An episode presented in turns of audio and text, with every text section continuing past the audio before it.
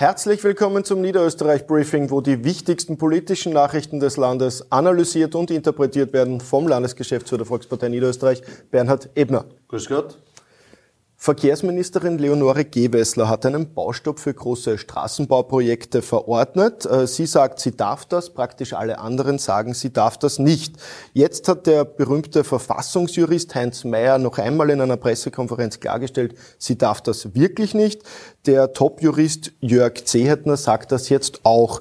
Was sagst du dazu und wie geht es in dieser Sache weiter?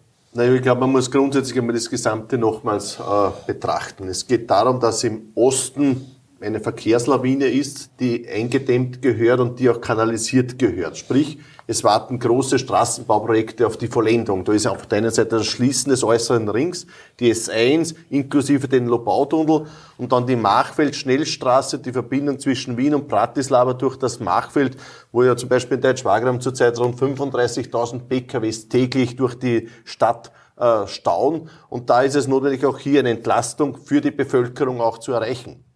Beide Projekte waren bereits in der Planung. Die S1-Verlängerung war im Wald von der Planung fast abgeschlossen, Lobautunnel schon sehr, sehr weit. Also da ist auch schon richtig viel Geld investiert worden und auf einmal sind diese Projekte gestoppt worden, eigenmächtig von der Ministerin.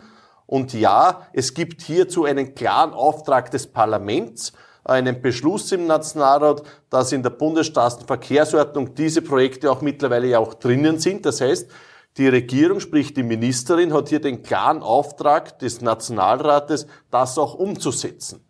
Noch dazu, wenn man bedenkt, dass ja auch diese Straßenbauprojekte aus ökologischer Sicht ja sinnvoll sind, weil dadurch, dass das nicht so viel gestaut wird, nicht so viel CO2-Ausstoß ist und vieles, vieles mehr. Also es macht schon Sinn, dass diese Projekte auch kommen auf sehr vielen Ebenen. Daher ist wirklich großes Unverständnis da. Die Juristen sagen jetzt, das hätte sie nicht tun dürfen. Man muss jetzt abwarten, wie die ganze Sache sich weiterentwickelt. Eines ist aus unserer Sicht ganz klar, wir werden weiterhin, gemeinsam auch mit Wien, auch mit Bürgermeister Ludwig, weiterhin für diese S1-Verlängerung und den Lobautunnel kämpfen und klarerweise auch für uns in Niederösterreich ganz wichtig, auch für die S8. Einen spannenden Aspekt hat Heinz Mayer gestern in der Pressekonferenz noch eingebracht. Es wurde mehrmals versucht, von Seiten des Ministeriums den Verfassungsjuristen dazu zu bringen, ein Gutachten im Sinne der Ministerin zu schreiben. Eine Frage an dich, warum begibt sich die Ministerin auf so ein, vor allem juristisch dünnes Eis? Naja, diesen Druck ausüben, wo ja die Grünen normalerweise immer sagen, das darf man ja gar nicht tun und das sollte ja nicht passieren, ist durch die Ministerin passiert, mehrfach auch passiert, wie der Kurier heute auch schreibt. Also ich finde das schon sehr verwunderlich, dass jene, die immer sagen, das darf nicht sein, jetzt aber dieselben Methoden da anwenden. Ich finde es gut, dass der Jurist hier klar bei seiner Linie geblieben ist, nämlich bei dem, wie er es juristisch auch einschätzt. Immerhin ist er einer der anerkanntesten Juristen zu diesen Themen in ganz Österreich. Vielleicht hat es auch mit parteiinternen Themen zu tun. Immerhin, die Grünen haben ja am 30. April ihren Bundestag in Villach und vielleicht möchte sich da Leonore Gewessler in Position bringen. Auf der einen Seite soll sie ja Stellvertreterin werden und hat ja durchaus Ambitionen, die Partei irgendwann dann auch zu übernehmen und vielleicht ist das auch für interne Hygiene notwendig, dass sie hier den Juristen das so bedrängt, ein Gutachten zu schreiben, das ihr gefällt und nicht ein Gutachten, das der Realität entspricht.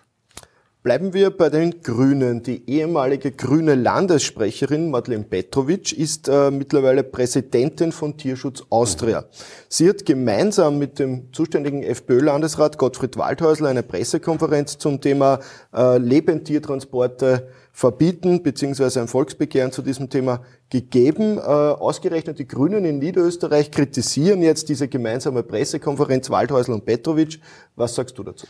Naja, auf der einen Seite sind einmal im Vorfeld schon zwei Punkte, die man festhalten muss. Erstens einmal, ich finde es einmal gut, dass die Madeleine Petrovic wieder zu dem zurückkehrt, für das sie bekannt ist, nämlich Tierschutz und nicht wieder als Impfgegnerin Schlagzeilen macht, sondern sich wieder um das Tierwohl kümmert. Das finde ich einmal gut, weil da ist sie auch anerkannt und dort hat sie in der Vergangenheit sehr, sehr vieles gemacht, auch in diesem Bereich.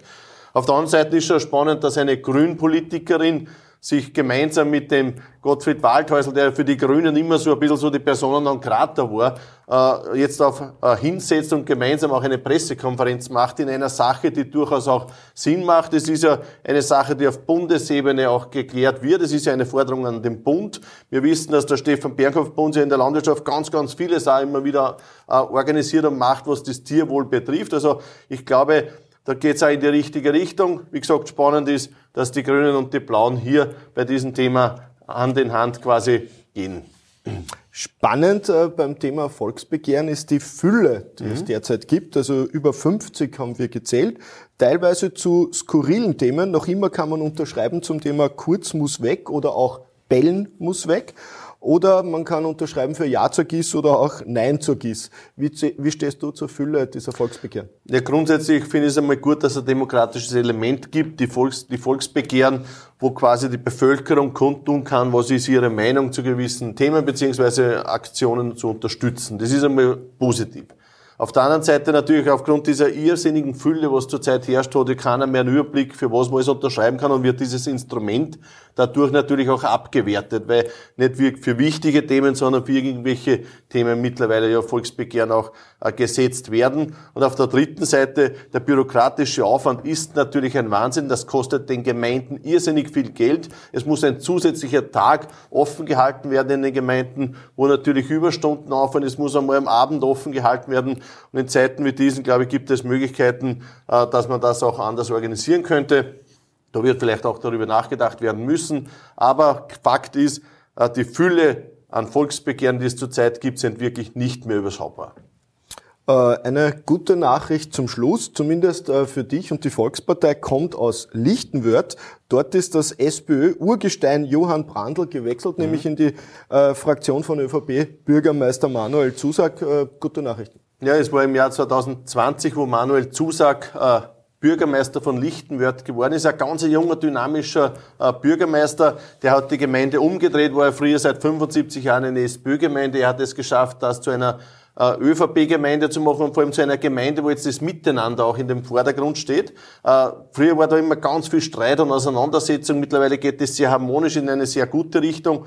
Und daher ist es fast nicht verwunderlich, dass auch die SPÖ-Urgesteine draufkommen. Eigentlich mit Miteinander erreicht man mehr als wie mit Gegeneinander. Und daher der ein oder andere auch wechselt. Jetzt haben wir so in Lichtenwörth, wir haben das in der Vergangenheit auch da und dort schon gehabt. Und wir werden es auch in Zukunft immer wieder auch haben, weil, und das trauen wir jetzt dazu sagen, ich glaube, in den Gemeinden, wo ÖVP-Politiker die Verantwortung haben, einfach gute Arbeit passiert im Miteinander für die Bevölkerung Ihrer Gemeinde. Ja, mit dieser Ankündigung von weiteren guten Nachrichten sage ich vielen lieben Dank fürs Zuschauen. Bis zum nächsten Mal. Wiederschauen. Schönen Tag noch.